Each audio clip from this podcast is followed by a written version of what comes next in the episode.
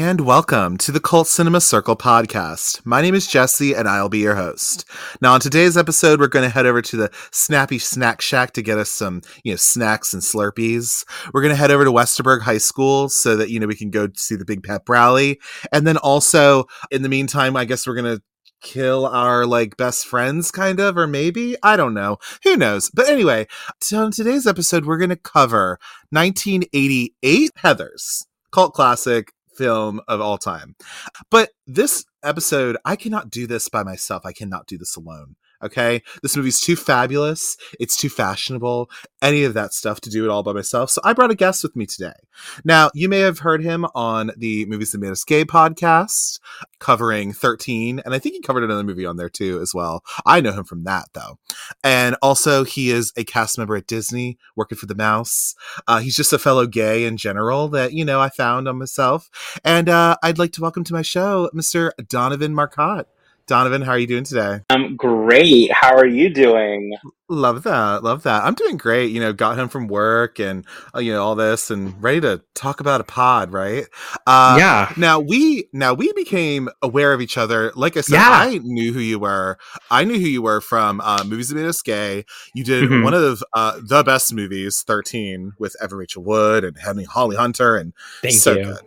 Uh, yeah, it was great. That was yeah. a, that was um, a great time. Um, I oh love shout out to Scott and Pete. They're fantastic. Yes. We love them. Um, I give them so been... much credit on my show.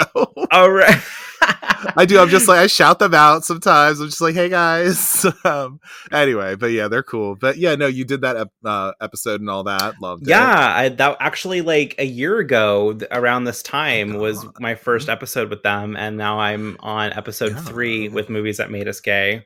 Oh my God. Yeah. I'm going to, I'm going to get on there soon too. I mean, we're going to cover a little something. We were just talking a little bit about that. So anyway, cool. but yeah, but you know, that's, that's cool and wonderful. And then I was like, well, I might as well get you on my show.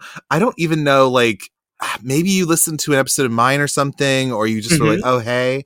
Right. And so I was, and generally anybody who follows me, I'll follow them back and I'm just like, hey, thanks. Um, but I was like, hey, like you've been on a pod before. So like, if you want to come on mine, please do. And you were like, oh, I'll totally come on for like these episodes if you want to do yeah, them, I which don't worry. You like a laundry list of movies. You really yeah. did. Um, and so this one was one I chose because I was like, listen, like I'd love to have someone cover this. Who knows? A little bit of a teaser. We might have a, you on for another episode that has also a nice special guest with you. Who knows? Oh, but that'll be so later exciting. In the year. Ooh. All right. Uh, anyway, but you know, but like we normally do on the show. So for my history of Heathers, I mm. remember watching this movie, particularly after I'd already watched Jawbreaker. I had watched that when I was a young child.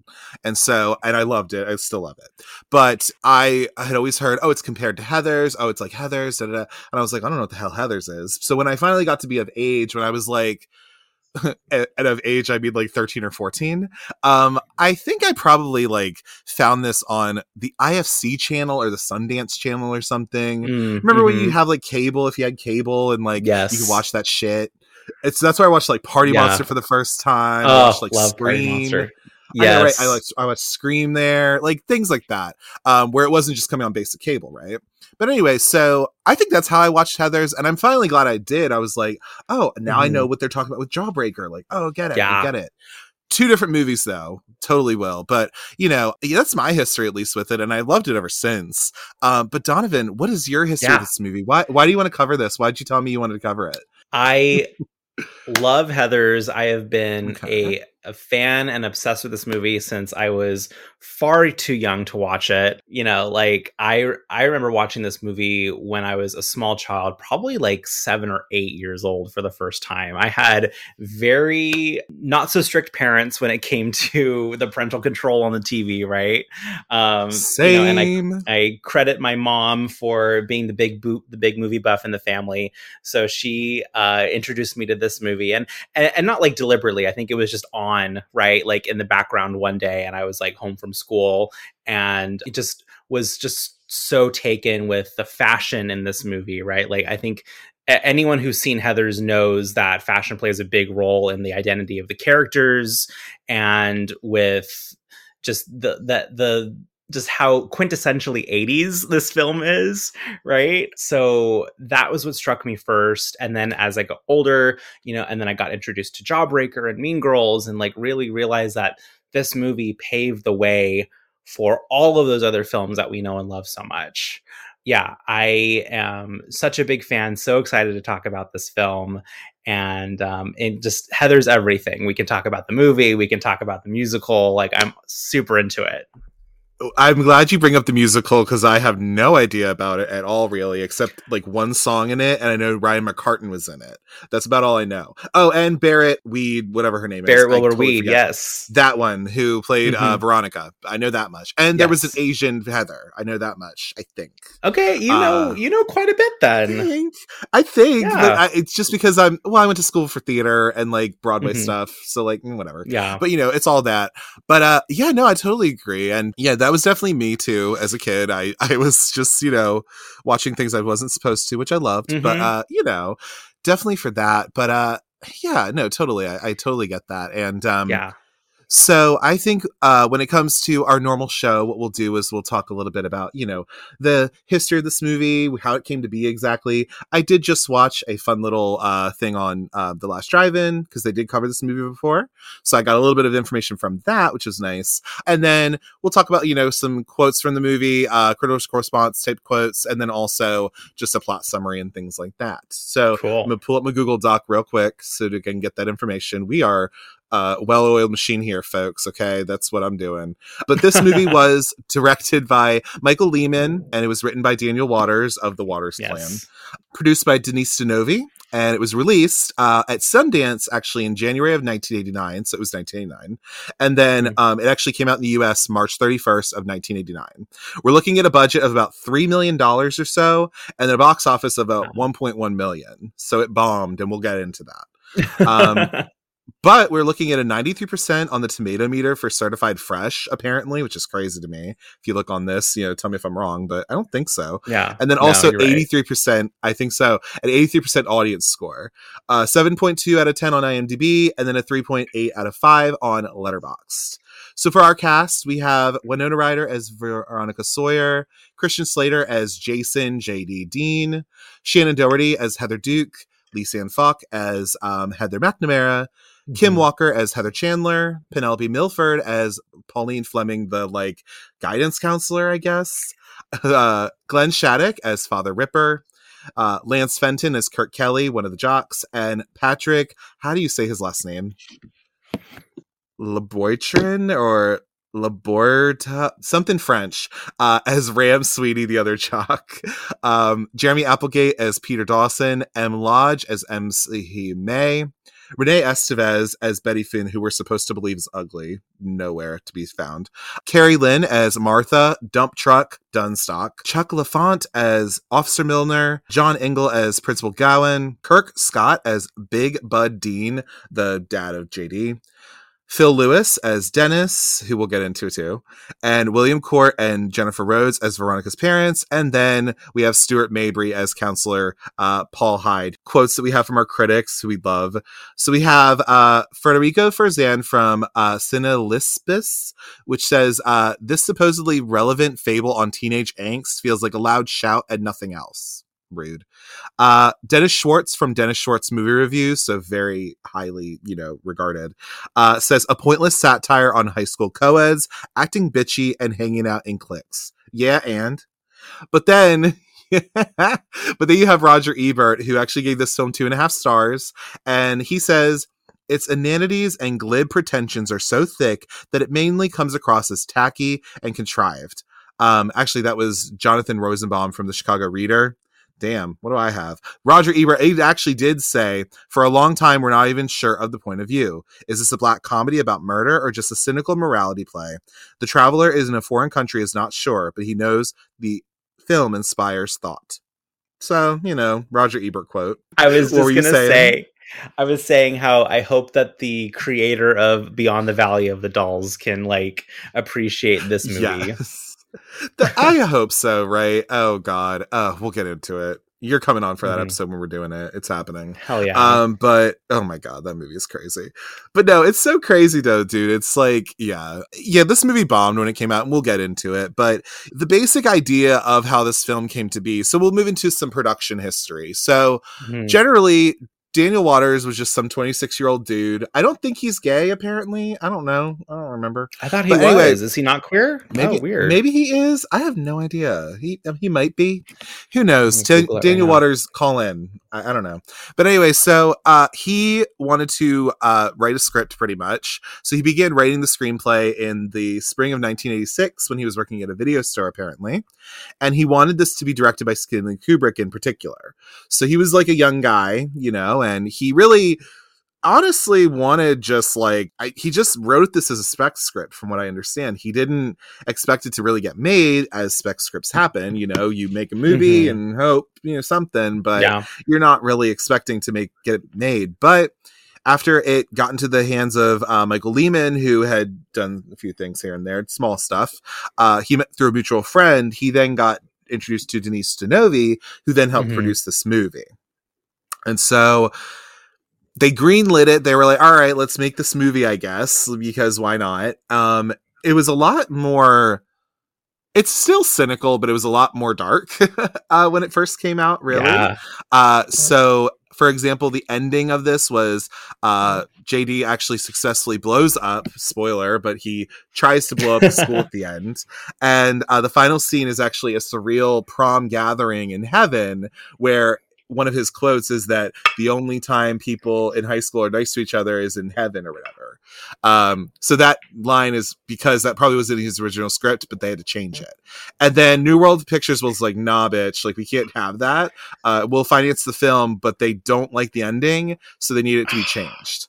And we'll get I New World want Pictures to live too. in the alternate universe where that ending exists though. I know I too. Yeah. And I've heard also that it was like Martha Dunstock like was singing in it and like all this stuff. I used to have the um the D V D of this, or maybe his sister had it or something. Mm. I don't know, but there is like a D V D out there where Winona Ryder talks about this movie, and that's really fun because she also really likes this movie too. But yeah, so pretty much that's how it came to be. Again, he made the movie, uh, he just wrote it, and it got into some guy's hands, and then it really came to be from that. So, all right, cool. You greenlit a movie. New World Pictures, you know, was able to give yeah. the movie money. Uh, now we got to find a cast for this movie. So generally, they didn't know who they wanted for the lead. They weren't sold on Winona at first. They really actually wanted, um, they wanted Justine Bateman, but she turned it down mm, because she was mm-hmm. hot at the time about sitcoms. Yeah, yeah. And then they also wanted Heather Graham. They didn't yes, want her. yeah. I read that about Heather Graham, but she was mm-hmm. um, like... She was a minor. Like a literal child when they would have made mm-hmm. this movie, and her parents were like, hell no, you can't do this movie. Yeah. And I guess she wasn't yeah. emancipated or anything like that either, right? Yeah. Um, so mm-hmm. she couldn't make her own decisions. Uh, and Jennifer Connelly was apparently uh, thought of as well. Okay. There. Okay. Um, I, yeah, I feel like Jennifer Connelly, like probably her and Winona were around the same age, right? Yeah. And I'm sure they were up sixteen for a lot of the same roles. In yeah, the, like, they were sixteen eighties. Around that. Yeah. yeah. Um, so yeah, she was sixteen at the time. Winona was. She had only really been in Lucas with, as the geek, and she had also just been in. Uh, she had just been in uh, Beetlejuice, but it hadn't released quite yet. So they yeah. weren't sold on her. They were like, eh, all right. So she actually took her ass to the Macy's over at the Beverly Center to get a makeover to show I can play more than just the geek and the goth. All right, here you go. Um, And it worked. She got cast. Mm-hmm. So that's awesome. And so let's see who else. Uh, Brad Pitt apparently read for J D, but they didn't think he was that interesting. Same thing for Elvira. He also read for that, and he didn't end up getting it because he was too hot. So poor Brad. Whatever. Poor baby Brad. Um, poor baby Brad. Uh, so then you have, all right, you have these two. Uh, Kim Walker was brought in because she was actually dating uh, Christian Slater at the time. Uh, she has oh, now since passed away, okay. unfortunately, but um, oh. and we'll get into we'll get into that too about how morbid this is a little bit. Oh. But she got it. She also was in Say Anything. She also was yes. in this mo- that movie, and Lisanne yeah. Falk, who also is in this movie, was also in that movie with her. Yes, random. Random, random. Like literally a year after this movie. It's crazy. Lisanne Falk, who was twenty-three at the time, had to lie about her age apparently, um, because she started off as like a teen model. So like yeah. Of course she's going to be cast in this. But do what yeah, you got to do, that. I guess. You do what you got to do. It wasn't until they found out afterward what her actual age mm-hmm. was, but she said she was a teenager. And yeah. then Shannen Doherty wanted to be Veronica, but Ryder had already been cast. So they were like, hey, just play one of the Heathers pretty much. And she kind of was okay with it. I apparently she didn't know she was in a comedy. She just thought she was in, like, you know, I don't even know. Like, like she didn't really like the cursing in the movie. Um, again, yeah. she was like a kid. So, you know, and apparently her mom and her kind of threw their weight around a little bit on set. So, because she was... A, a child actress, like she was a known person by this point, um even a little okay. probably more so than Winona, honestly, but yeah yeah, yeah you know. honestly yeah yeah but anyway, so casting with that, and then I think they probably just got a lot of the other uh other people, like adults and stuff, you know, obviously. um I'm just gonna say, like, yeah, that's pretty much there. I mean, Penelope Milford had just uh, been nominated for an Oscar at one point. Um they brought mm-hmm. her in because she's good at being flighty, I think. uh The principal had actually been an actual principal in high schools in California, but before he became an actor. Oh, really? So he kind of Didn't understood that. that, right? That's cool. Yeah, I know. And then there's that. And then, of course, we also have to talk about a little bit. Um, so Phill Lewis, who's in this movie, um, yes. who plays the, I think he's the editor of the new- newspaper or yearbook or whatever they do. Mm-hmm. Um, and we see him in like a scene. He then went on to become a gentleman who then is running a whole hotel on his own because he became uh, the manager on uh, The Sweet Life of Zack and Cody. And that's, that's what he's right. mostly known for, um, yep. is that. So, and plus also you work at Disney. He technically worked yep. for Disney before. So that's good. yeah. Love and the then, connection. um, Love the connection, right? We also, like I said, Kim Walker, she played Heather Chandler. She ended up actually passing away in two thousand one at the age of thirty-two from a brain tumor. And of course, one of the lines in this is one literally, did you have a brain, tu- a brain, did you have a brain tumor for breakfast? Right. Yeah. And then Jeremy Milgate, uh, no, sorry, Jeremy Applegate, who plays, I don't remember his name, but um, he plays one of the guys in this movie, mm-hmm. uh, the like geek dudes, who's like trying to uh, get Habitat for Humanity money. Uh, he, in one of his prayers in the scene, we'll talk about it, but like in the prayer after Heather dies, um, yeah. he says, "Please God, I hope that I can't do this because I could never commit suicide." And yeah. then, you know, he and then he killed himself up. years later. Oh my gosh. So that's really unfortunate. Wow, that is but, uh, good. Also, I guess, too, uh, in case anybody wants one and it feels like they need one, um, content warning for suicide for this movie. However, I will say that in this film, yes, the idea of suicide is touched upon, but really it's more so making fun of, uh, it's a satire, you know, so nobody's yeah. actually really, really honestly um, I mean, going to yeah, die of suicide, like- but... Yeah. Content warning for suicide, for eating disorders, for yes. gun violence. All this of movie it, has right. it all, kids. It does, yeah. dude. Like, it really does. Um, but I think the way that they do it in, is just very satirical. It's very dark. Mm-hmm. So if you're into that, you're in the right place. Yeah. So this movie took place uh, about thirty-three days in February and March of nineteen eighty-eight on a budget of three million dollars. So it's in uh, it's set in Ohio. It all takes place in L A, really. It's all shot there, obviously. So uh, pretty much yeah, there's they that. Shot at like the Santa Monica High Santa Monica High School, I think, was one of the locations mm-hmm. that they used. Um, yeah. Neighborhoods in Pasadena. John Adams, John Adams Middle School they used as well. Uh, mm-hmm. Yeah, a couple different places. So there's that. They apparently used uh, the funeral scenes were done at the Church of the Angels in Pasadena, which has also mm-hmm. been used in Just Married. I talked about that movie. Like I so many movies. Yeah. It. And then also Buffy the Vampire Slayer was used there too, yeah. of course. Because everything's been on Buffy. But anyway. uh, but yeah. And then the release of this movie. So again, you know, this got released and... uh Well, what had happened was New World Pictures happened. Uh, we talked about it before on my Elvira episode, but uh, New World Pictures. This was after Roger Corman had already sold them. He had already sold the, the company. So this mm-hmm. is, we also talk about it in Slumber Party Massacre because that's who released that movie. But uh, mm. they just were making movies that weren't doing great. Okay. That was kind of, but they also released Hellraiser, for example, you know, that's so true. It's like, It's like um, some of them do, did fine, but there were a lot of a lot of bad ones. And mm-hmm. because of that, guess what happens? You lose money, and then when you don't have money, then you have to close down your fucking your production yeah. company, distribution company. Um, so that's pretty much what happened. Is like literally the marketing campaign for this movie, which was targeted at teenagers, um, it didn't happen because they didn't have a whole lot of money, and really teens hated this movie when it first came out. They didn't get it. They were like, "Nah, this isn't." This isn't good. Um, it actually got an older audience who liked it and found it. Yeah. Um, but yeah, this movie, like, yeah, right now, I mean, yeah, it has like critic ratings that are good. Uh, but I think a lot of that is um, also because I guarantee you that that ninety-three percent rating that I found is probably because of people who have now reviewed it. But when it yeah. first came out, people were like, oh no, what is this? It was misunderstood. Um, And then because of repeat viewings on T V and things of that sort, and just, yeah. you know, the collection of movies and all that, I think that really turned it into a cult classic. And Donovan, Absolutely. You were totally right when you said earlier, this paved the way. And I think Joe Bob even said it in his special. Uh, check it mm-hmm. out if you haven't, if you have Shudder.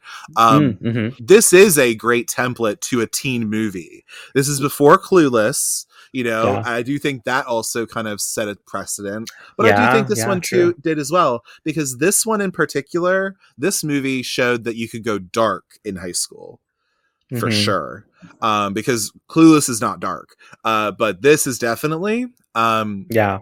So when you well, have the these, template yeah. also for, um, like in, in, in a teen movie, there must always be three girls, right? Like, true. Right, like in Clueless, you have Cher and Ty and and Dion, the other one, and Dion, right? And then in you see it in Mean Girls, you see it in Jawbreaker. Mm-hmm. Like, there's always yeah. a trio. There was always a trio of girls, and it's the mean girls in there. You're right, exactly. Mm-hmm. I agree. Yeah, no, it's totally that, and.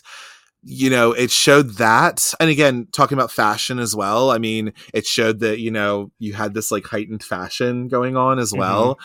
And again, I, I think it definitely, for better or worse, it has really, I would say it has really influenced the teen movie genre. Um, yeah. And yeah, it, it's getting the credit it deserves. And it obviously mm-hmm. has been for years. And so much so that it got turned into a musical. Now, again, I don't know much about this musical. So, Donovan, if you want, if you know anything about it, yeah. you know, please, please talk about it. And, you know, but it ended up getting turned into a musical like other things did. So do you happen to know anything about how that came to be? So I, I'll tell you that it's the same writing team that did Legally Blonde, the musical. So they already mm-hmm. had a great track record with turning, mm-hmm. you know, like cult films into Broadway musicals. Um, Lawrence O'Keefe, I think, is the the lyricist. And it had an off-Broadway tryout in New York, played for a couple of months, closed, did not make it to Broadway, but it found a lot of success on the West End in London. Um, and there is still currently a sit-down production in London that you can see to this day, um, as well as a touring production. And then something that I think we both forgot to mention was there was that like very short... I don't even think the television show phrase. the television show yeah listen listen uh the girl, one of the Heathers on it, became one of the girls in A League of Their Own, which I watched a couple mm-hmm. of episodes of. That not a bad show, haven't finished it, but it's actually kind of fun. They diversify yeah. It's very lesbian, love it. Um love it. And then also Brandon Scannell, I think the the boy mm-hmm. Heather, uh he ended up being yeah. on that show Bonding uh on Netflix mm-hmm. fun, uh where he plays a stand-up and his friend is like a dominatrix. It's really fun. Uh but yeah, I have not watched that show, unfortunately. It got a lot of backlash because how sure dare you did. watch?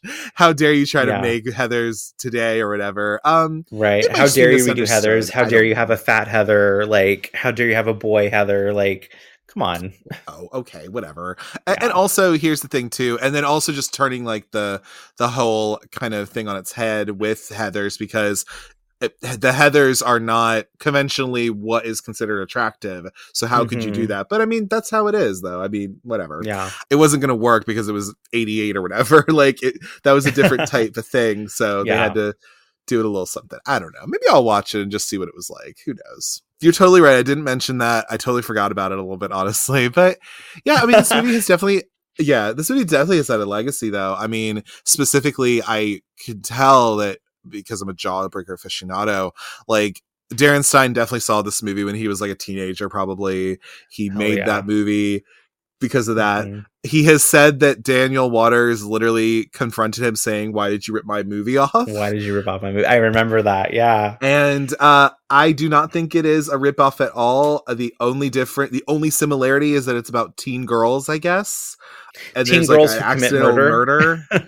um, yeah. But the thing is, is that it all is the thing that's different about it, though, is that there is no man in the middle of Jawbreaker that is inciting it all. That's which true. In this movie yeah. it is.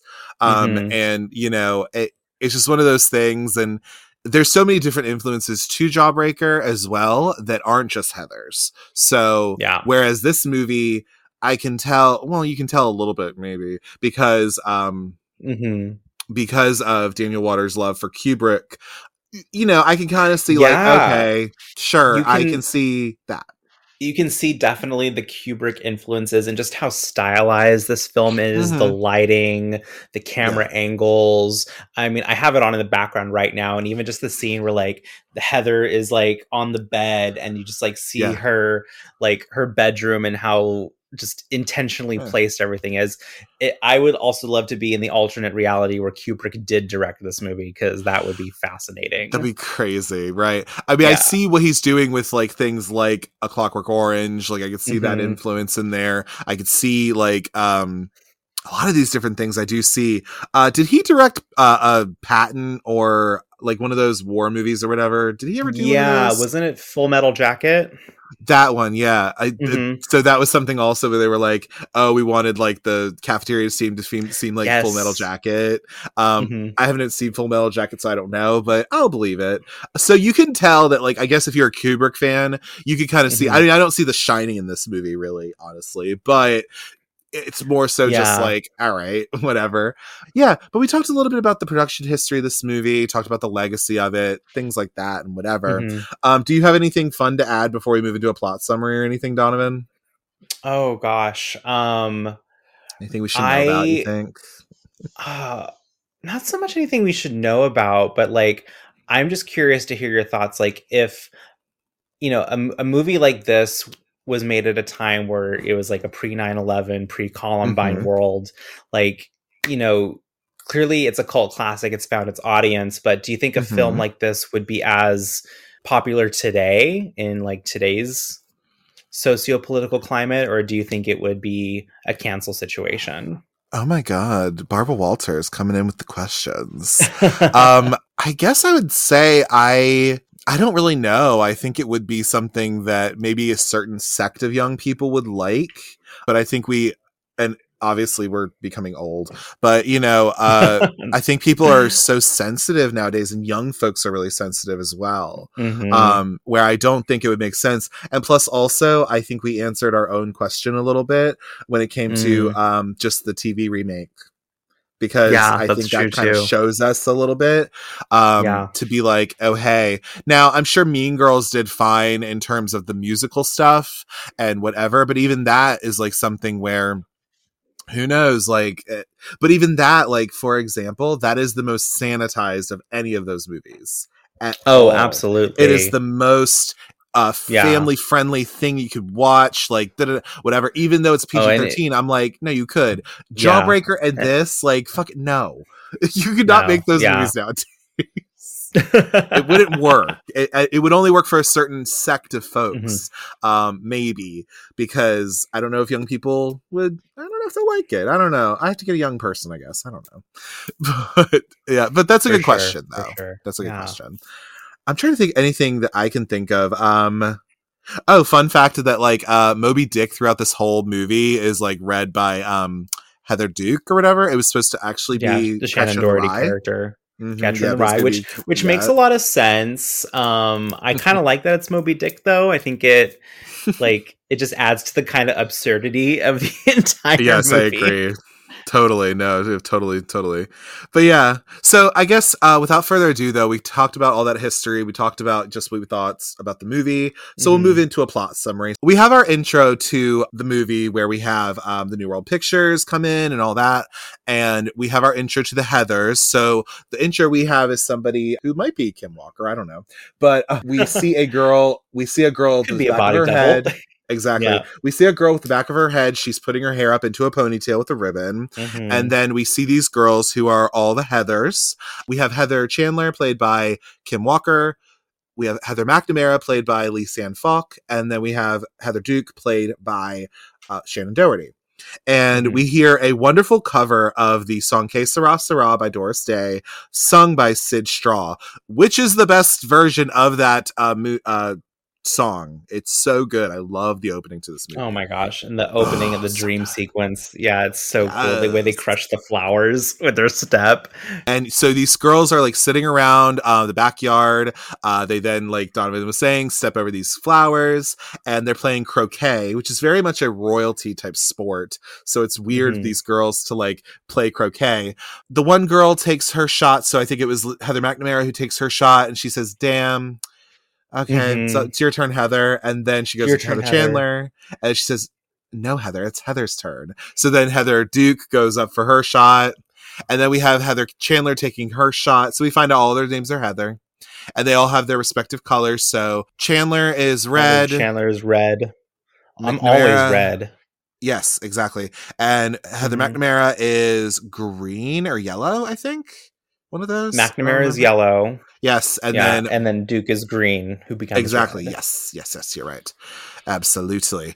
Um, but then we get uh, because uh, Heather Chandler takes her shot, and she ends up bopping uh, Veronica Sawyer in the head, whose head is just like uh, above the ground, and the rest of her body is underground. Yeah, and so we get our intro to Veronica Sawyer, played by Winona Ryder, and so uh, she is writing in her diary, and so pretty much the Heathers and the uh, and Veronica, they are now in school. So we see Veronica is sitting on the stairs writing in her diary, mm-hmm. um, and she's talking about the Heathers, and then the two Heathers, uh, Heather Duke and Heather McNamara, they come up to Heather. Uh, they come up to Veronica. Veronica, yeah. They come up to her and say, you know, hey, like, Heather you know, wants Heather to see you. see you. Go to the calf and all that. She's like, all right, like, whatever, fine. Yeah, you need to so haul your ass go. to the calf. So haul your ass to the calf, right, exactly. So uh, she goes into the calf. So Veronica and the other Heathers go into the calf. They see Heather Chandler there. And pretty much the bright idea that Heather has this time is to forge a note uh, of Kirk Kelly. So like forge his handwriting and put it on her um, lunch yeah. tray. Who's like and the so dumb jock in the school. Yeah, exactly. One of them. Correct. And mm-hmm. so that is what he, she uh, they want to do. It, it'll make them laugh. It'll be funny. So this is when Veronica says, I don't have mm-hmm. anything against Martha Dunstock. Like, why should I have? And then Heather's yeah. like, well, you don't have anything for her either. Anything for her either. um, yeah. And so she's like, all right, fine, whatever. So she forges uh, this It'll be very- note. It'll be very, yes. And so they forge this note, uh, which is pretty much like professing her, his love to Martha, apparently. Mm-hmm. And so then in the meantime, we see Kurt and Ram at the lunch table together. And so they're talking about like, God, I'd love to get, um, you know, in between like a Heather, uh, do was it Heather Chandler and Veronica Sawyer sandwich, because this movie is just gross at that point because yeah. men are gross. Anyway, so you have these two jocks that are horrible. And so I believe it is Heather McNamara who puts the na- note onto Martha's uh, lunch tray.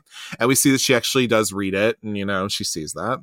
But then the Heathers and the Veronica sit down for lunch after they've done that. Yeah. And we get the intro to the lunchtime poll. Now, I don't know if this is just something that they do randomly, or I think it might be something that they do as part of the newspaper or yearbook or something, but apparently Veronica does it, I guess, or Heather Chandler does it. Yeah, yeah.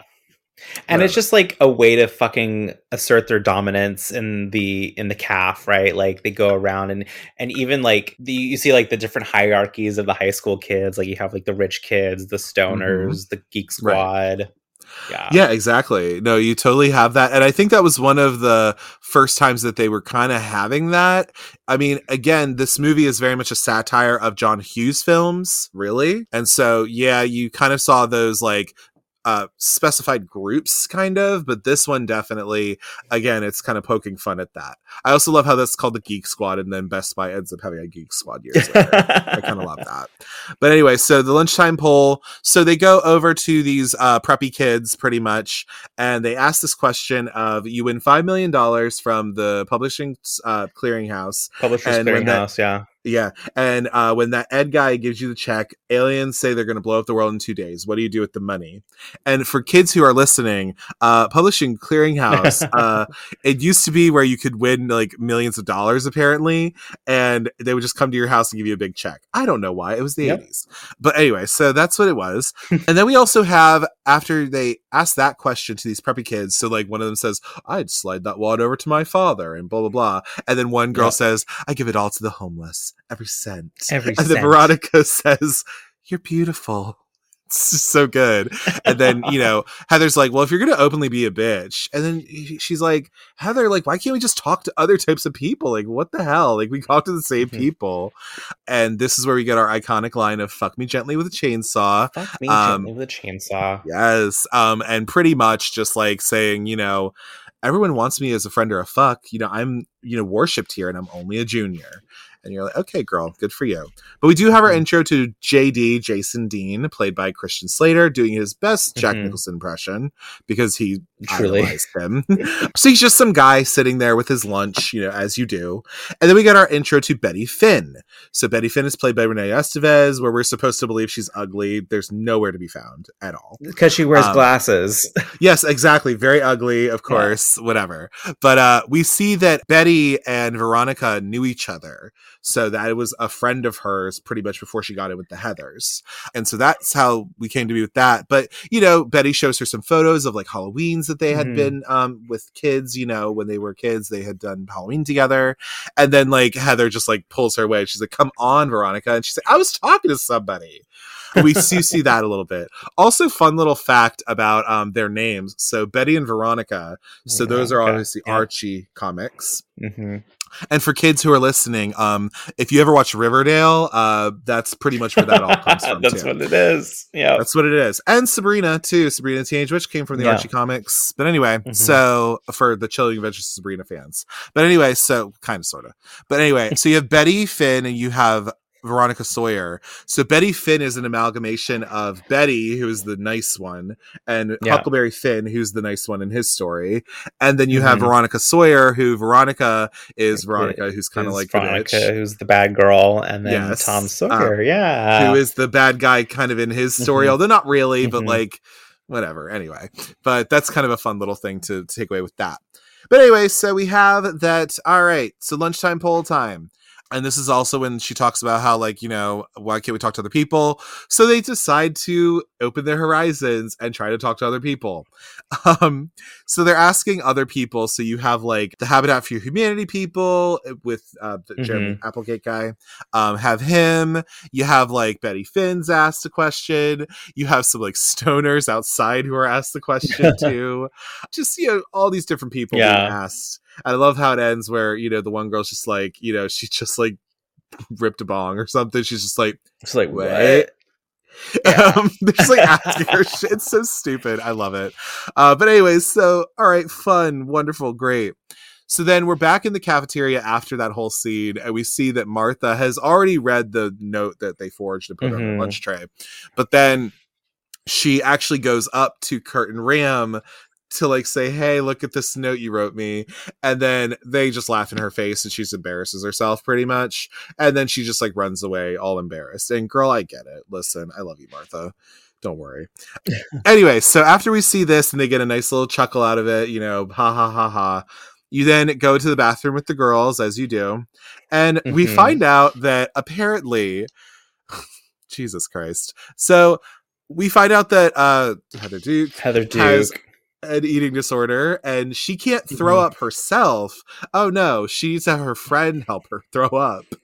Uh, so like literally they literally have um Veronica there and be like, Veronica, yeah. I need you to come back here. And you see her doing her nails and she's like, well, you know, maybe you should see a doctor. She's like, yeah, maybe, like, whatever. And then Heather Chandler's just all like, you know, come on, Heather, let's see what today's lunch looks like or whatever. And then they cut to a they cut to a shot of like the, the of garbage, the, just yeah. being like, mm-hmm. oh god, it's so gross. Oh, it's so gross. Good job. Good, jo- good job though. Good job with doing that. But anyway, yeah. So then Veronica goes up to J D after they get back in the cafeteria, because you can already see she's kind of likes him. Mm-hmm. And she asks the lunchtime poll question, and he's just like, that is the stupidest question I've ever heard, though. But he says, like, oh, well, you know, I'd take like a, te- a bottle of tequila out. I would take like this thing out to like the middle of the river, and I would just like vibe, pretty much is what he would do, I guess. Mm-hmm. But they kind of talk a little bit, and again, they're kind of getting this idea of like, okay, yeah. like, here's who these people are. Mm-hmm.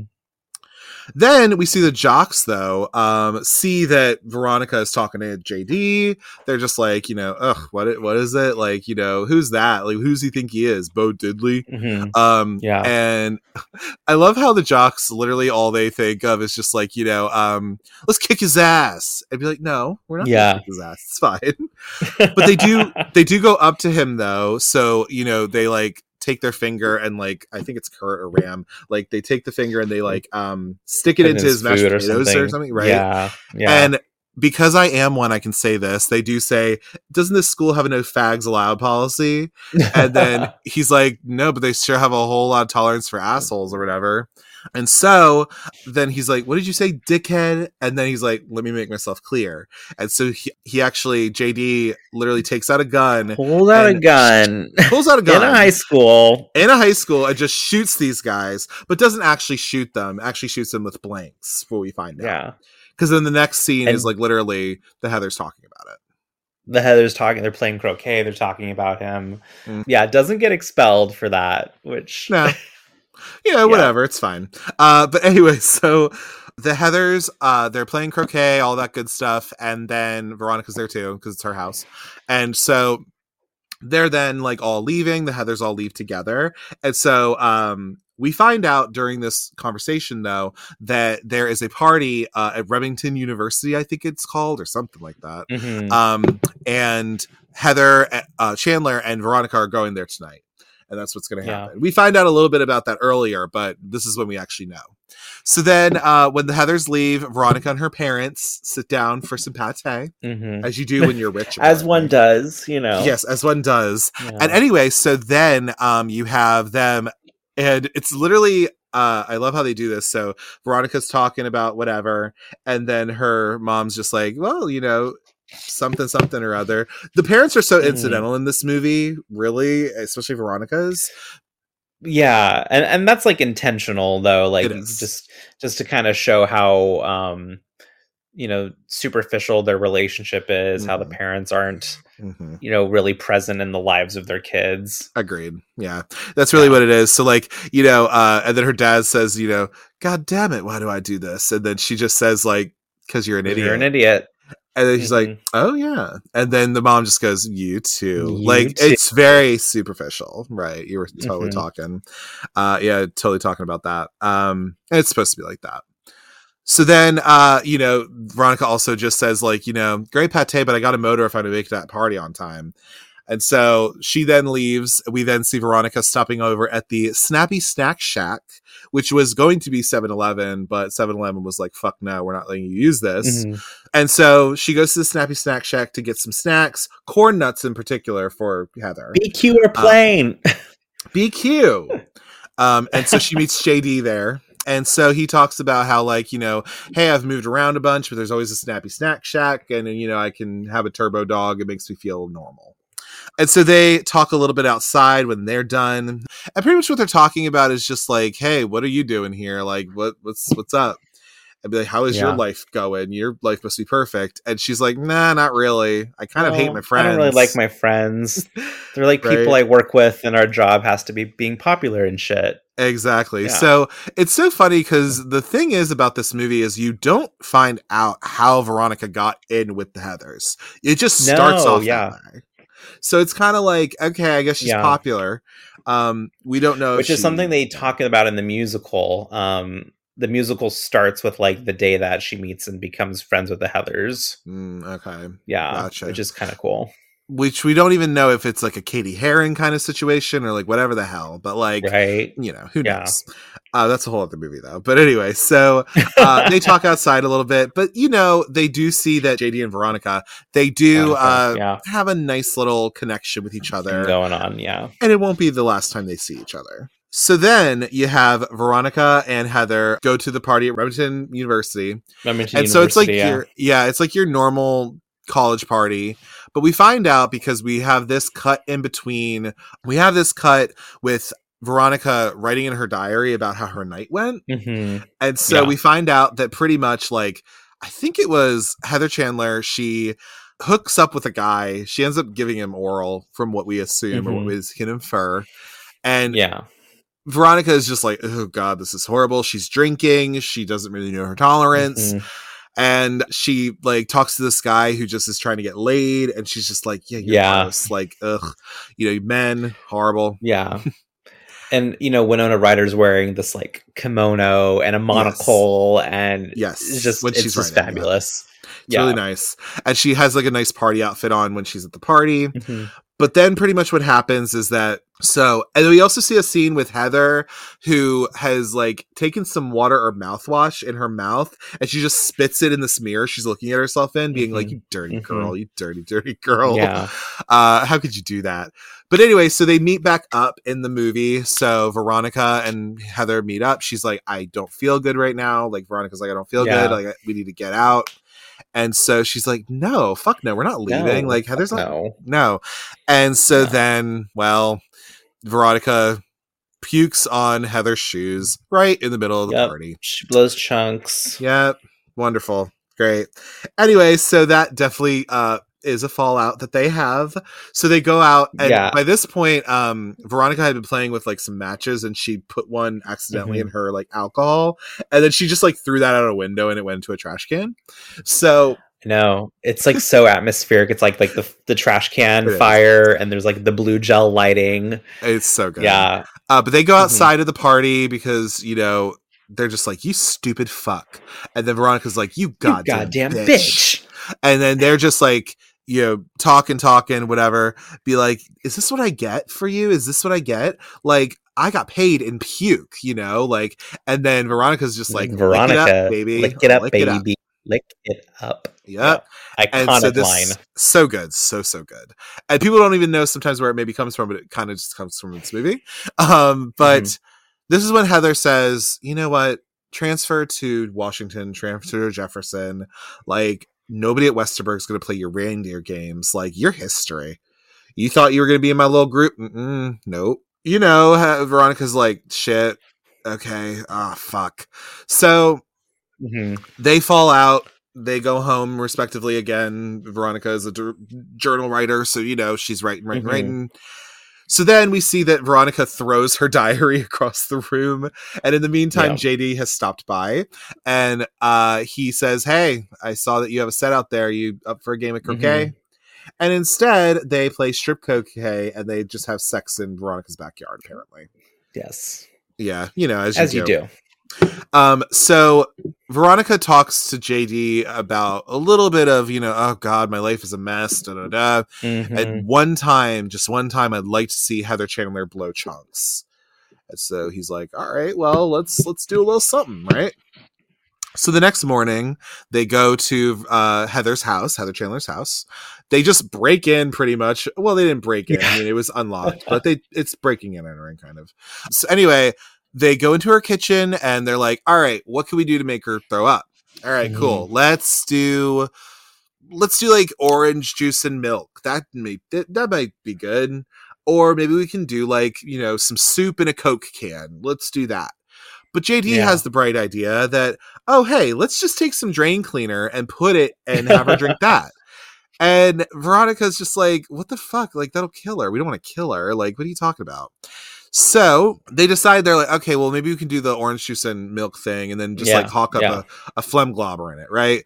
And so they mm-hmm. try to do that, but it didn't work. But okay, milk and orange juice, that should work just fine. It'll make her kind of puke mm-hmm. and they'll get what they want. Now, in the meantime, though, she's made the concoction, but then uh, J D has also put this drain cleaner in a cup. Mm-hmm. And there's like a cover because it's like she won't drink anything that looks like that. So we got to like cover it up. So he really does like I think he switches the cups, it seems like, when she's not looking, because mm-hmm. he kisses her and that's yep. how he distracts her. And so he switches the cups, and so she actually takes the drain cleaner, and then the actual what she made is what is left behind. Mm-hmm. So then they go upstairs, and then, you know, uh, Heather Chandler's like, you know, looking all fabulous on her bed. Yeah. She's waking up on her clamshell bed. And so then... In her, in her clamshell bed, like fucking Barbie, yeah. No, like literally. But so there's that, and then um, she wakes up, she's like, Veronica. And I don't know what she calls the uh, J D. She's guy. So calm, too. I love it. She is really calm. But she's just like, you know, did... Uh, she's re- references how you puked on my shoes last night. Um, and Veronica's like, I think we said a bunch of things that we didn't mean yesterday. And then she's like, okay, whatever. And here's a peace offering. You know, here's this. And mm-hmm. she's like, what'd you do? Like, spit in it? Like, I'm not going to drink that piss.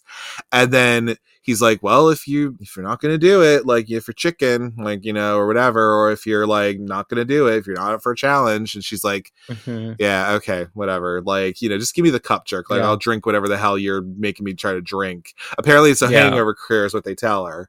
Um, yes, yeah. So she doesn't look at what she's drinking in this like little mug or whatever, mm-hmm. and so she downs it pretty much. And we find yeah. out that it's the drain cleaners she actually drank. And so we see that she's starting to retch it, retch it, whatever, all that. Mm-hmm. And then she like takes her um her hands on her throat and she's just like, corn nuts. Corn nuts. And she literally falls through her glass table, shattering the glass. Pretty much she dies. And so they're just like shocked as hell. And they're just like, oh my God, like, what the fuck? Like, this is horrible. Like, what yeah. are we supposed to do?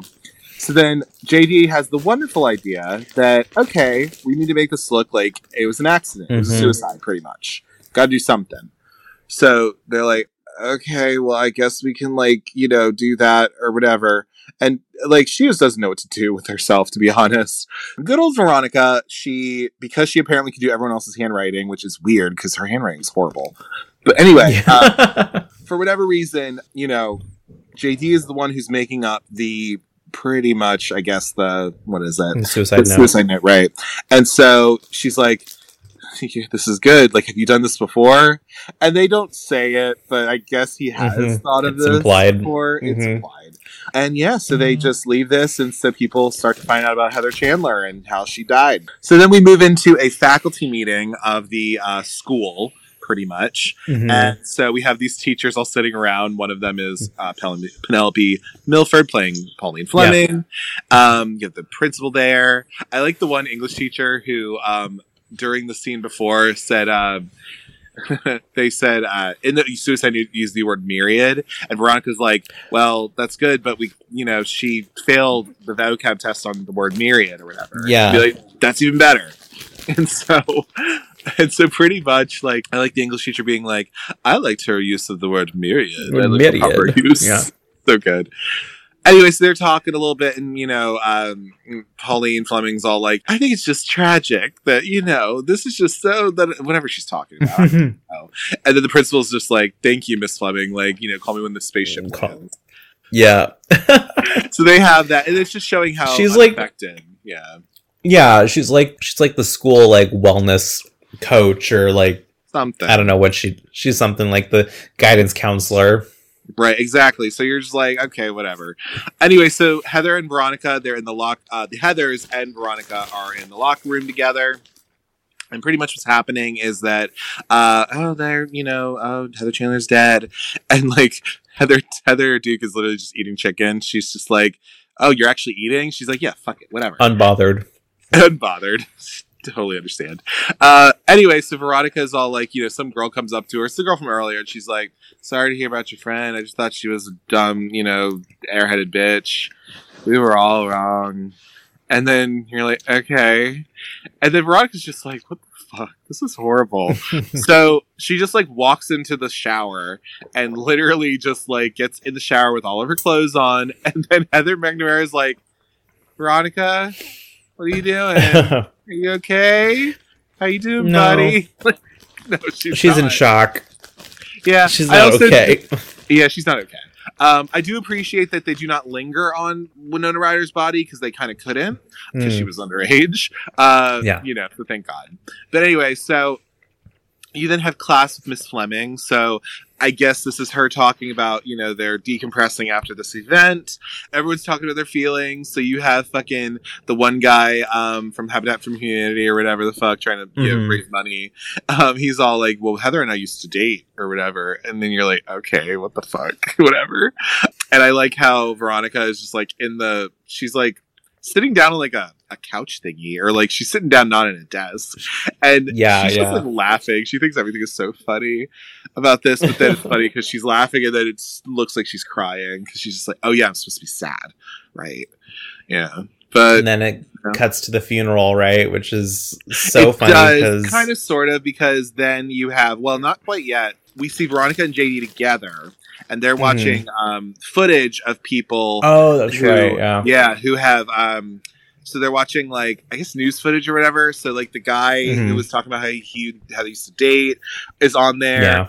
And then you have um, Heather Duke is there. And she's just like, we used to be able to share the same size and blah, blah, blah, and whatever. um, and she's like, Heather, how many things did you run to? Which is funny. Uh, and so then, yeah, they're just talking about Heather or whatever the hell they did. Mm-hmm. And then we get our intro to J D's dad, Big Bob, or whatever the fuck his name is. Um, yeah. And so we get He's a little so bit... so creepy. He is really creepy. I don't I don't yeah. like him. He's freaky. Anyway, but yeah, so we have our intro to him, and they have this little thing where, like, you know, the dad calls, um, hey, you know, dad, and then, you know, J D calls him, oh, hey, sport, or whatever. Mm-hmm, so there's that. Mm-hmm. We get a little bit of the idea that J D doesn't have a mom, I guess. We do get introduced to that a little bit. And then we have Veronica going back to her parents uh, before the funeral. Uh, mm-hmm. And this is where, uh, you know, okay, she's in her, like, funeral, you know, garb or whatever. And again, it's pretty much the same scene that was before, um, before she went to the party, where it's literally like, you know, uh, mm-hmm. oh, are we ever going to meet this, like, nice young boy yep. or whatever that you're with or whatever the hell? And then her dad is, like, smoking, and he's just like, tell me why I smoke these things. And he, she's just like, because you're an idiot. Because you're an idiot. Exactly. Yep. And so that's what happens with that. She's like, oh, great pate, but I got a motor if I'm going to make it to mm-hmm. this like, funeral or whatever. So you have that. And then you actually have Heather Chandler's funeral, which we have Glenn Shattuck playing the priest. Rest in peace. Yes. He was the voice of the mayor in The Nightmare Before Christmas. He was in Beetlejuice. Love him. So, you know, it's very sad that he has since passed away. Very, mm-hmm. very sad. Um, but anyway, so it happens. But we have this whole funeral going on. You know, everyone's there, and it's all nice and wonderful. Yeah. Kind of sort of for as good as a funeral as it'll be. And then we see each person go up and give their respective prayers. So we have, like, the morbid prayer from the Jeremy Applegate guy, who's all like, you know, he's all yikes. like, you know, yeah. yeah, yikes, not good. Um, it's just very ironic. But there's that. Um, there's, like, the jock who, I think it's Ram or Kurt, he says, like, you know, yeah. why'd you kill such hot snatch? And you're just like, ew, gross. You see that Heather Duke has just prayed for her death, and she didn't mm-hmm. think that, you know, it did. I knew it was wrong every time, but I see that you were listening. Praise God. Thank you, Jesus. Hallelujah. It's so yeah. It's so good. Uh, but yeah, so anyway, they're leaving, you know, so, like, um, Heather McNamara is using the holy water to, like, do her hair. And she's like, hey, Veronica, what are you doing? And she's like, I don't know, like, mm-hmm. you know, just hanging out, probably watching T V, you know, in the morning. Oh, what are you doing? So Heather asks her to double date with, um, because I guess yep. uh, that girl's, uh, Heather McNamara is with one of the jocks, and, like, they have to go on a double date or whatever the fuck. I was like, okay, fine, mm-hmm. whatever. So she's like, okay, I kind of had something up with J D, but, like, okay, whatever, you're my friend. I guess I'll do it. It's fine. Um, then you have, uh, the scene outside, uh, this is where they uh, had just married at. Um, so yeah. in Pasadena. And so they are there. Kurt and Ram are there, and they are, what are they doing? They're like, they are saying something about something. I don't remember, but, like, these two mm-hmm. geeks are there, and they're all like, you know, oh no, like, the geeks, like, walk by them, and I think they step on their shoe or something like that. Some bullshit. Yeah. And anyway, so, like, let's kick his ass. And be like, no, let's not. And then the one, like, geek guy, like, turns around. He's like, oh, yeah, sit and spin. He flicks him off. And then they, like, run around, and they, like, chase him or whatever. And then he gets him on the ground. So, like, the Kurt or Ram gets them on the ground. And he's like, you know, um, pretty much saying mercy or whatever. And he's like, say you like to suck big mm-hmm. dicks. And then he's like, I'd be like, what? Whatever. And this scene is really funny to me because, like, literally the geek is, like, being tormented um, for good reason. He was being a dick. But anyway, so, yeah. when, like, he, he's like, he even says something. He's just like, okay, okay, you like to suck big dicks. You like, and then he's like, oh, no, no, no, no. And then he's just like, I can't get enough of them. Mm. And mm. I'm just like, girl, as a gay, I'm like, hey, it's Same. not the size. It's not the size of the, the boat. It's the motion of the ocean. You know? But whatever, it's fine. But anyway, this movie is not exactly the gayest of friendlies, although the gays love it. But you know, it was the eighties. Whatever. Yeah. Um, but anyway, so you have that. But then J D also drives by on his motorcycle that he has. Um, mm-hmm. Who gave him a motorcycle license? I don't know. But anyway, so you have that going on, and you see him drive by being like, all right, like, that's, those are our next targets, I guess, right? Mm-hmm. So then we see that, you know, Heather and Heather McNamara and Veronica, they go, and she's like, oh, no, don't worry, you know, it'll be fine. Like, we're going to do this double date. And she's like, well, I hope it's not just us, like, you know, sitting in a field somewhere and, like, couching them. Exactly. And then that's what it is. Um, and then it turns out, yeah. Yeah, mm-hmm. It turns out to be that. It's great. And so they tip over. So Ram and uh, Kurt, they tip over a cow. And then mm-hmm. literally the manure just gets into the girl's face. So that's a great, wonderful way to, you know, have a date, I guess.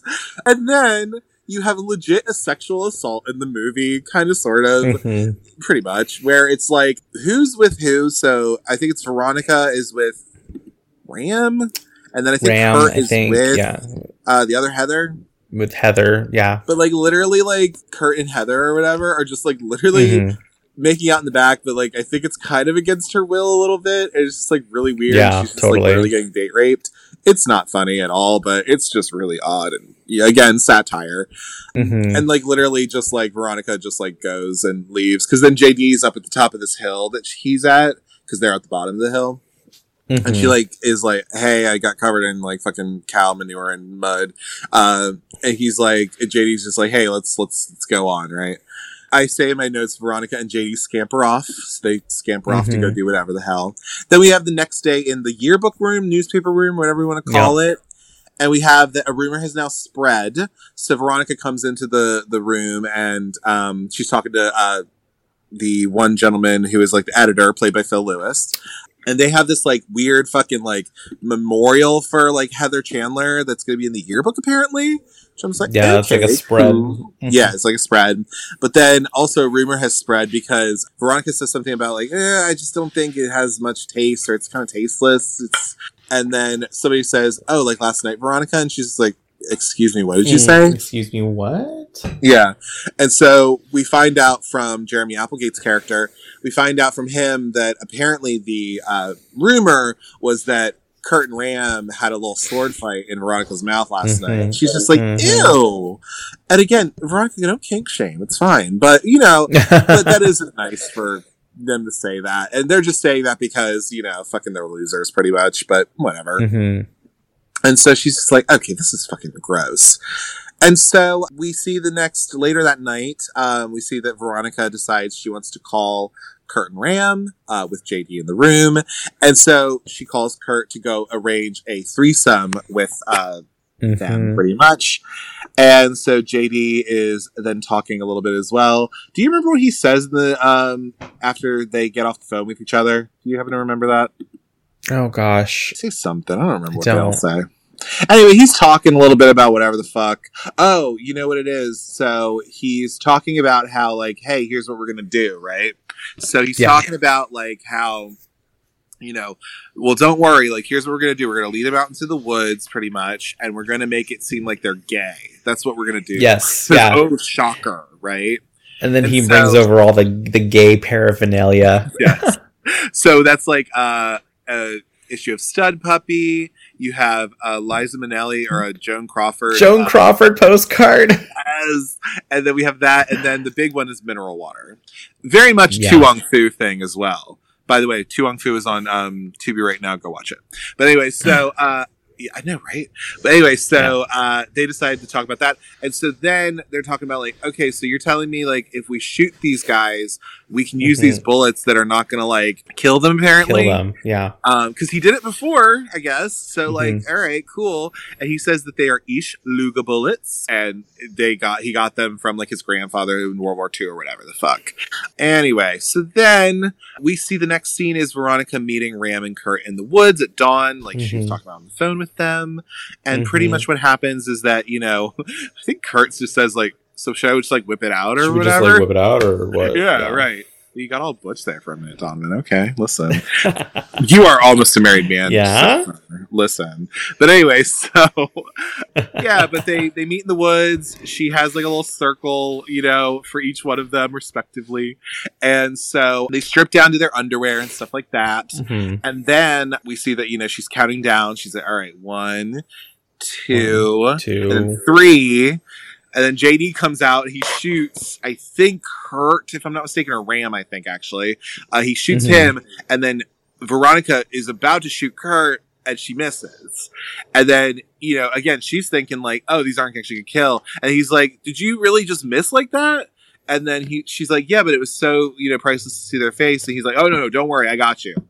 And so he's she's chasing after he's chasing after Kurt at this point. Mm-hmm. And then Veronica, because she's just a little bit she's very smart apparently, uh, yeah. from what we found earlier, but she lacks some sense apparently, because she really thought that these were just, like, bullets that weren't going to hurt anybody. But she realizes that uh, Ram is actually dead, and J D is chasing down Kurt pretty much. Mm-hmm. So they run all around, all around. In the meantime, you do see that there are these police officers that are in the mix a little bit too, because they did hear the shots at some point. And then pretty much what happens is that J D leads uh, Kurt back to where mm-hmm. the clearing was. And pretty much what happens is that Veronica actually just shoots Kurt. And that's pretty much what happens there. And uh, now they're dead. And so they had to set up their plan of, like, making them seem like they're gay. Do you have any other thoughts about this particular scene or anything like that? No, it's scene. just like... It's a very known scene, I guess, right? Like, people know it and whatever. Yeah, yeah. yeah. No, this is a pretty, pretty known scene in the movie. I do love the the dumb police officers who find They're them. They're really stupid, right?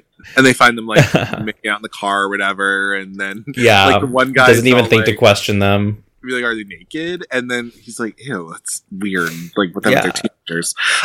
Yeah, it is kind of lame that, like, the whole thing is, you know, like, oh, these, like, jocks are, like, homosexuals or whatever. And you're just like, mm-hmm. yeah, whatever. Now, yeah, you got the remake or whatever. Now they're all gay. But anyway, so it's fine. um, but yeah, so then you have, after all of that, after the police have kind of come through and all this kind of mm-hmm. shit, you see that Veronica and J D have come back to the school. They're sitting in um, his yeah. car, I guess. And so they're both just, like, having a cigarette in their mouths.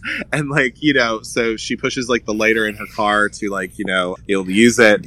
And she just yeah. literally takes, she, like, you know, pops it out. And then she just is so in shock and so, so despondent, if you will, that pretty much she, like, just uses it to, oh, like, yeah. herself. To feel and something, yeah. She, there's definitely yeah. also self-harm in this movie, too. Um, Shout yeah, out to the warning for that. But. Another trigger warning. It's, you know, it is. Yeah. Yeah, not fun. Um, but then, of course, like, J D has to light his cigarette on her, like, uh, wound. Yeah. Wound. What a dick. Anyway, so... Then you see that um, they have the repressed homosexual suicide pact. Um, so, you know, didn't you hear? School's canceled today because, you know, Kurt and Ram killed themselves in a repressed homosexual suicide pact. I love the way that the girl says this in that, really, too. It's very funny. Because the They Heathers, say that the, the full title every time, too. It's yes, so you have to. Um, anyway, so, yeah. Anyway, so then you have, like, because the Heathers come up and they see, like, the two in the car. Uh, and they're like, oh, yeah. young love, they must be the Brothers' Quarrel or whatever. But then you move into Kurt and Ram's funeral, which is also an iconic scene because uh, the jocks are literally the in football their football helmets. outfits. So stupid. And um, they're both dead in their football outfits. And so I think it's Kurt's dad who's talking about, like, you know, his son and how he still loves his son. And this is where we get the iconic line. Yep, I love my dead gay son. Um, and we see that uh, Heather, uh, so Veronica and I think J D are there, if I'm not mistaken, or maybe the one that Heather's is there. And mm-hmm. she's laughing. And then we see that, like, I think it's one of their sisters, one of their little sisters, you know, um, Kurt yeah. or Lims, uh, is, like, there. And you see, like, she was crying. And, like, crying, yeah. yeah, Veronica feels like a, a dick, which she should feel kind of like a dick. Well, she, she should feel like a dick. Yes. She did kill them. She did kill them. So you don't get off the hook, though. Yeah. Anyway, we have our next faculty meeting after this suicide that happened. Um, so again, it's one of these things that we have in there. And then we have something called the New Happiness, which I guess Miss Fleming is spearheading to try to make yourself not kill yourself, apparently. Yeah. And so you know what? It, it reminds me of um, the, it, you know, the classes that they took in Donnie Darko? Yeah, yeah, yeah. You know what I'm talking about? Yeah. Yeah, I know what you're talking about. Like self-help yeah. classes. Exactly, right. And so they're in the lunchroom, so Miss Fleming's in the lunchroom, and she's just, like, trying to get everyone to get up and, like, feel their feelings, apparently. Okay, yeah. cool, whatever.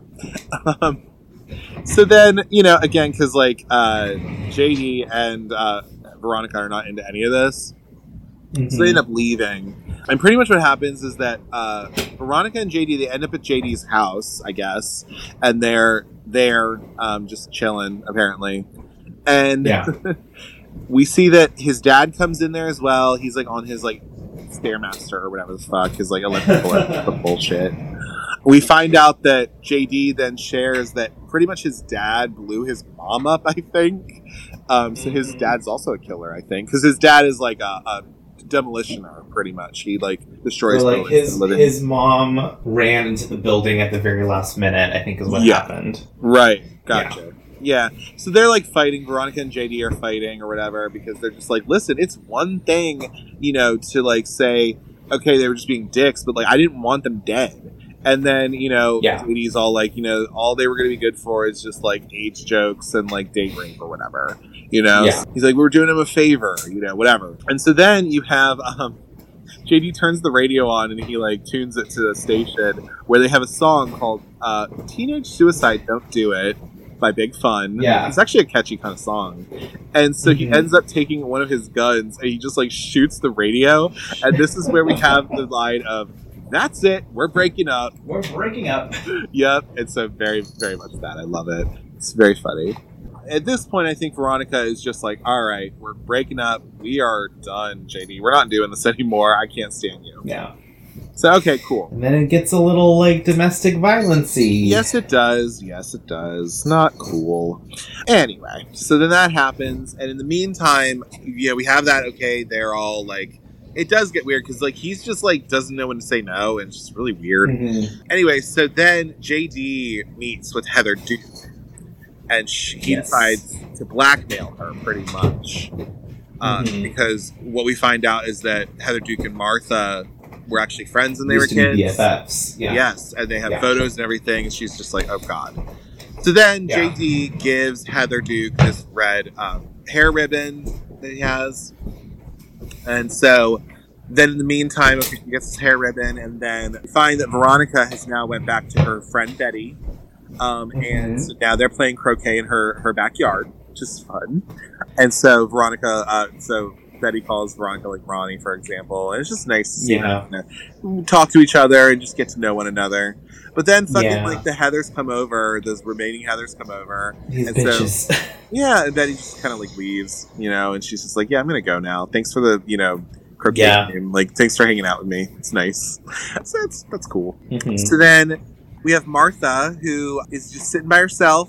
Uh, yeah. And we see that it's supposed to be in the gym, I guess, and apparently we think that there's a game going on because of the sound.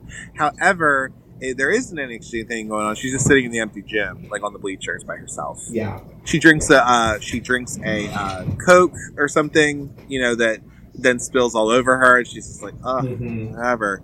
And this yeah. leads her enough to then just, like, try to walk out in traffic, apparently. Trying to kill herself. She does try to kill herself, and that's actually sympathetic, because yeah. she's actually a character that is totally not deserving of that.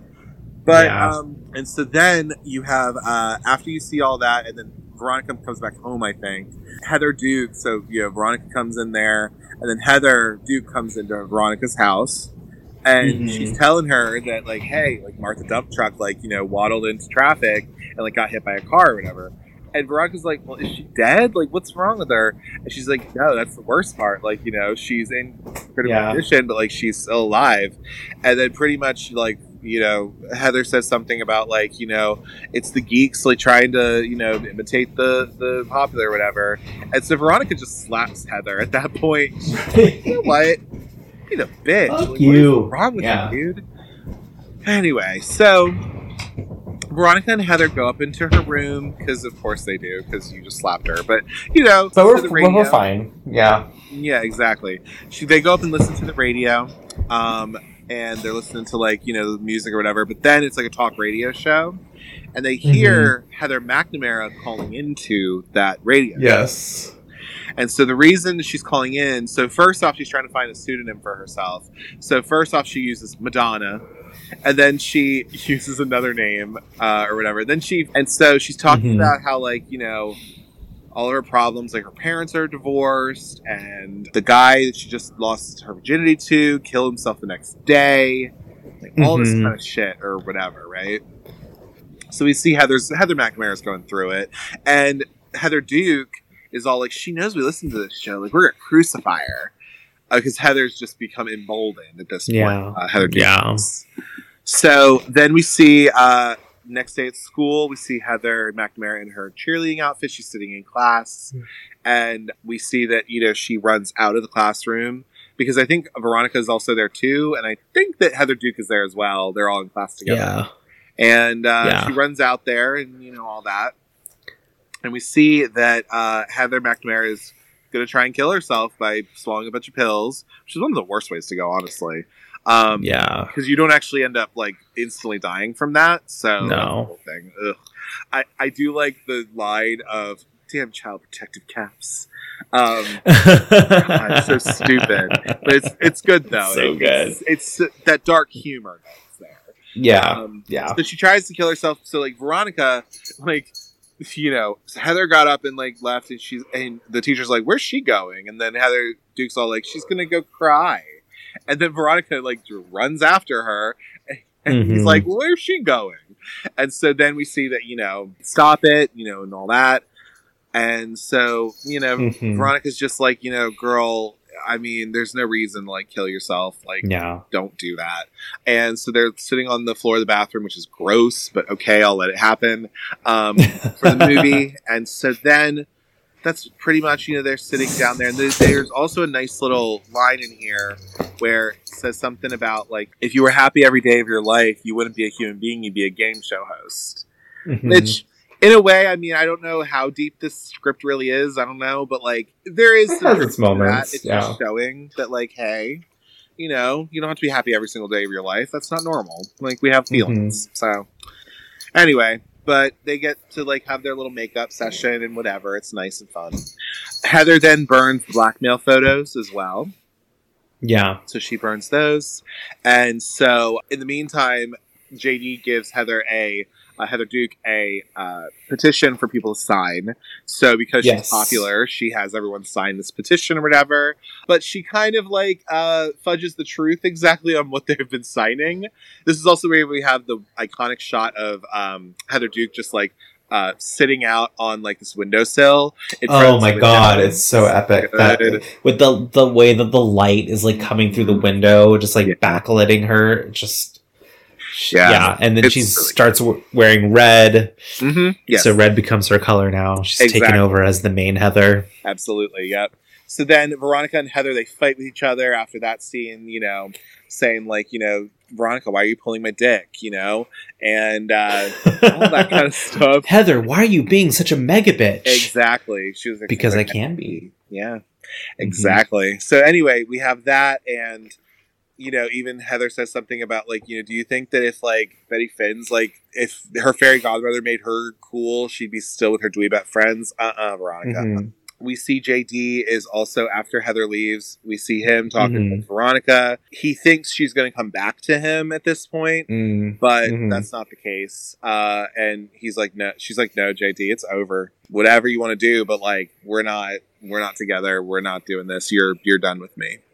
So then, in the meantime, while Veronica's on her way home, she mm-hmm. uh, apparently J D calls uh, Veronica's parents because they're sitting at home. She's like, hey, what's up? And then pretty much we find out that J D had called her parents to say, oh, we think she's going to kill herself or whatever. Yeah. And so they yeah. have, they try to have a talk with her, her, but they're really bad at it because they're bad parents. Um, mm-hmm. So, like, you know, they're saying, we should keep you away from uh, pharmaceutical drugs, sharp objects, closed uh, garage doors or whatever. Like, as you can see what we said earlier, like, trigger warning for suicide, but there's no actual suicide in this movie, and then also a lot of it is just played for this really dark comedy, if anything. Yeah, exactly. So, yeah. But Veronica and J D are in her room, so, like, she goes up to her room, and she's, like, you know, taking a little bit of a nap or whatever. She's just tired.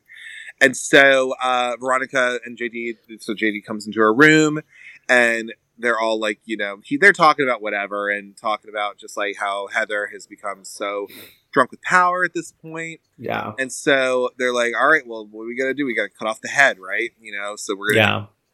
And so Veronica and J D end up going to Heather Duke's house to go and kill her at this point. That. Um, and so then uh, this is where they go through, like, her kitchen or whatever. And they're yeah. like, you know, trying to figure out, like, okay, we're going to slit her wrists. Like, that's what we'll do. And so um, they find the, the knife. And then Heather's, uh, so Veronica's all like, you know, she wouldn't slit her wrist with a dirty knife like that. Like, can you at least clean it off? Yeah, I think I know her a little bit better than you do, right? And then this is where, like, J D's also like, nag, nag, nag, nag, nag. You're like, fine, can you see your fucking reflection in it? So then we see that J D, like, goes on about whatever. And so then we see that he actually does, kind of, we don't see it actually happen, but, like, we're implied that, like, he kills Heather um, Duke to kind of finish it all mm-hmm. out. And we see the iconic Heather Duke funeral where she's, like, laying in, you know, whatever. And yeah. he had also taken his her copy of Moby Dick and found words in it. And the one word he thought was interesting was Eskimo, is which at this Eskimo. point was used Inuit, but whatever. Uh, mm-hmm. But yeah, they used that term, I guess. And so, again, Glenn Shattuck is back as the priest. And he's, like, presiding over this funeral. And each, I love this because, like, everybody's there and they're all in these, like, white get-ups with these, like, three D glasses on. It's so yeah, it's so, so cool. At this point, you know it's surreal at this point. Um, yeah, you know this is a dream. Yeah, at this point, you kind of realize if you didn't already, because at first you don't realize. And then you're like, ah, oh, shit. Yeah. So then, yeah, Heather Chandler comes back from the dead looking all fabulous. And she's just like, I had, like, a, you know, way more people come out to my funeral, whatever. And she's like, I know she's all dragged out. Uh, she's mm-hmm. so dragged out. I love it. And she's all like, she's like, Veronica, the afterlife is just so boring. Um, and whatever. And then we see that, like, you know, I made your favorite, you know, because we find out that um, Veronica likes spaghetti with a lot of oregano. And yeah. we then find that, again, this is all a dream. And so she wakes up from her, like, dream or whatever. Yeah. And then Veronica goes over and she writes in her diary. She's like, let's let's do this. Like, we're going to take J D down at this point. This is what we're going to do. Mm. So, you know, let's let's give him something where he didn't actually have it happen. Like, let's let's do yeah. that. So then we see that J D actually has been outside this whole time, and he came. He was going to come in through her window. And so we see that Veronica fake kills herself. So she fakes hangs herself, pretty much, we find out. We do think it's real at one point, I guess, because pretty much what happens is that J D lays mm-hmm. out his entire plan of what's going to happen. Pretty much what he's going to do is he's going to blow up the school, generally. And so mm-hmm. he lays all this out to Veronica while she's just hanging there, because he's just like, you could have just, you know, waited, like, whatever. God. He lays out his whole plan. The petition was actually agreeing to be blown up because he reads from it. Yeah. All this stuff. So then he leaves after he hears uh, Veronica's mom come upstairs, and, you know, he's like, shit, I gotta get out of here. And so then uh, the mom, Veronica's mom, finds her body, and she's just like, oh, maybe I should have let you take that job at the mall, but I just thought you were just, I know, right? It's so dumb. But, like, you know, then we see that, like, Veronica pokes her head up, and she's just like, hey, Mom, it's a long face. And then she's just, yep. what the fuck is going on here? She duped him. She duped him. But she didn't believe, yeah, but he doesn't know necessarily. So we have the next day at school.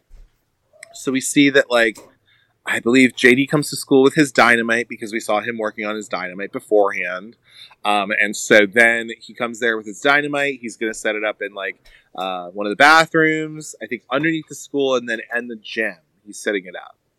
And so Veronica comes to the school. Miss Fleming sees like her, and she's like, you know, I thought J D said that you killed yourself last night. And she's just, he's just like, she's just like, where is J D?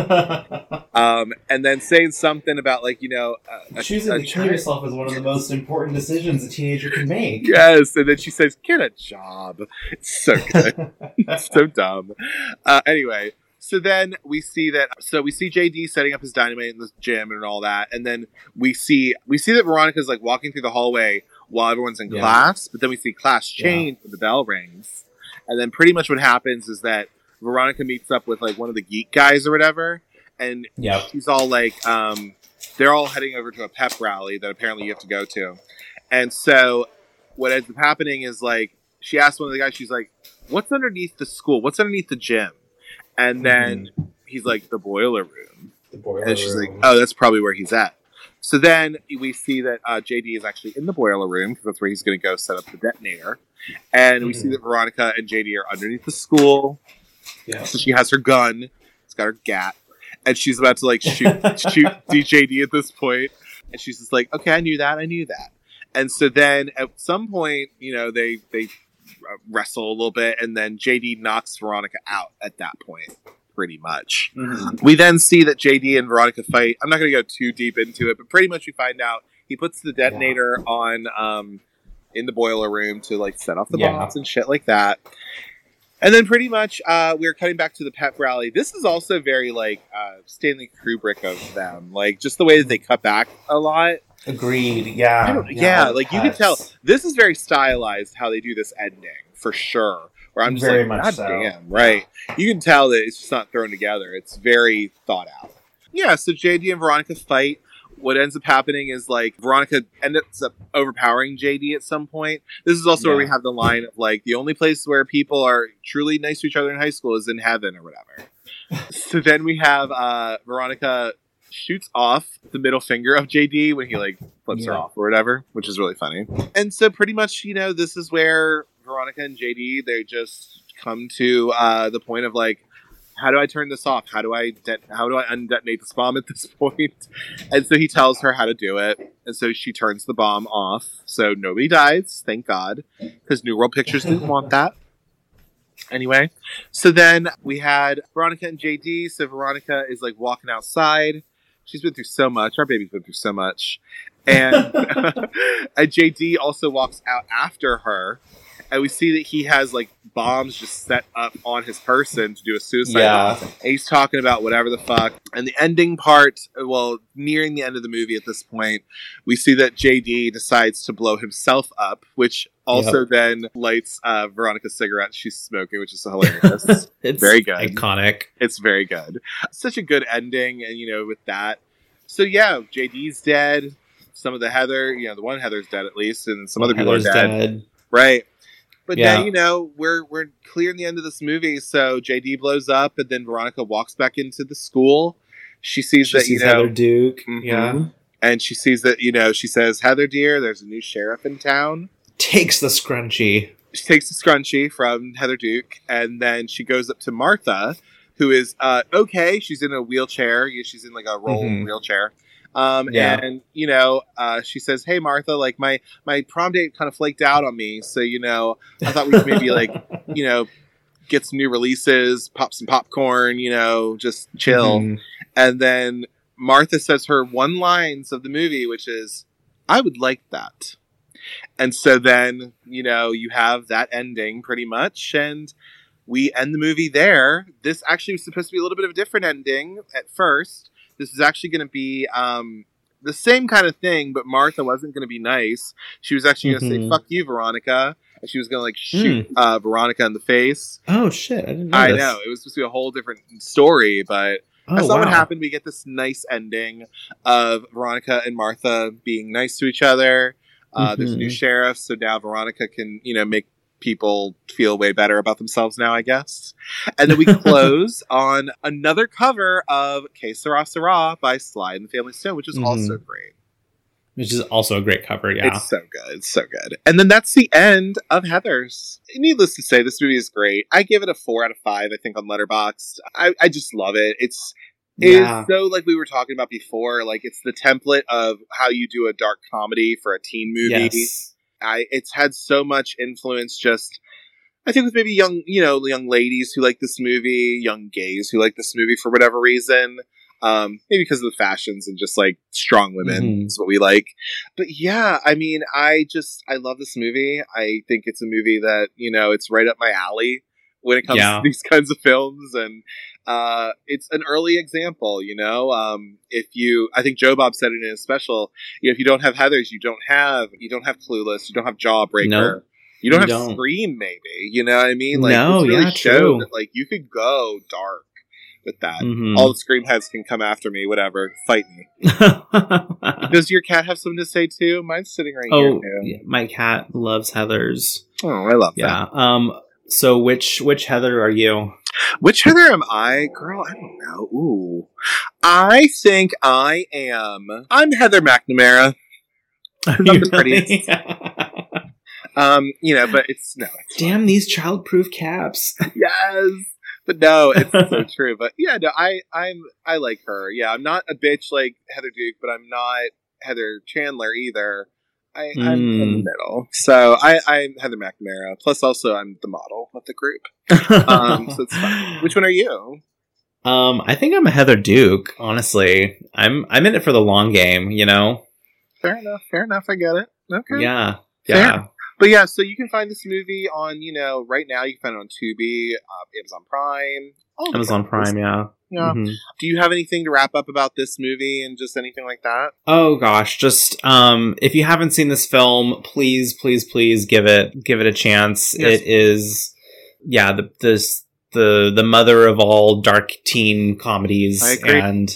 you know, has its cult status for a reason. So I'm so glad that I got to talk about it with you today. This is fantastic. Yeah. I love being able to talk to with stuff about, you know, why these movies came to be and why they became cult classics and all that. It's kind of what my show is all about. But, you know, I, I love being able to, of course, other people have covered Heathers, but I, I love getting a different perspective and from a, mm-hmm. a fan of like yourself. I really do appreciate that too. So thank you. I'm so glad to have had you on today, but thanks yes, so much for coming on so today, fun. Donovan. I do appreciate thank it. We're gonna, we're gonna bring you back, you know, uh, we'll okay, figure out sounds you know, good. how to record and all that.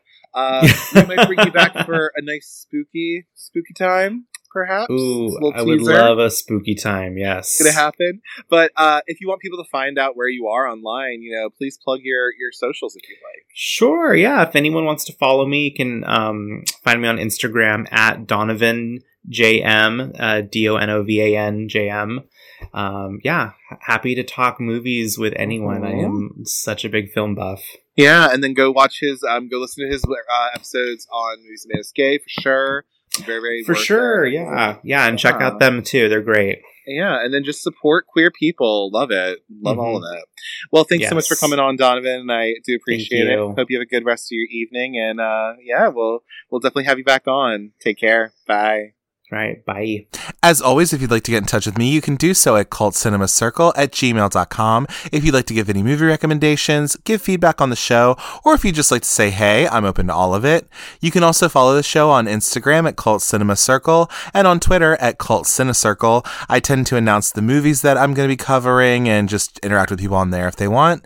You can also follow me on Letterboxd at Jesse, J E S S E, Kremp, K R E M P, all one word. On that platform, I tend to log the movies that I watch, I write little stupid reviews about them, and just general foolishness over there. Be sure to rate, comment, and subscribe to the Cult Cinema Circle podcast on your podcatcher of choice, whether that be Apple Podcasts, Google Podcasts, Spotify, or wherever you get your podcasts. I'm pretty much on all of them. Be sure to leave five stars and a one to two sentence review about the show uh, so we can grow the audience and then just spread the love all around. Be sure to tune in next week to the Cult Cinema Circle podcast, where I'll be covering two thousand two's Ghost Ship. After discovering a passenger ship missing since nineteen sixty-two floating adrift on the Bering Sea, salvagers claim the vessel as their own. Once they begin towing the ship towards harbor, a series of bizarre occurrences happen, and the group becomes trapped inside the ship, which they soon learn is inhabited by a demonic creature. As always, thank you for taking the time to listen to the Cult Cinema Circle podcast. And remember, if you were happy every day of your life, you wouldn't be a human being. You'd be a game show host. Take care. Bye.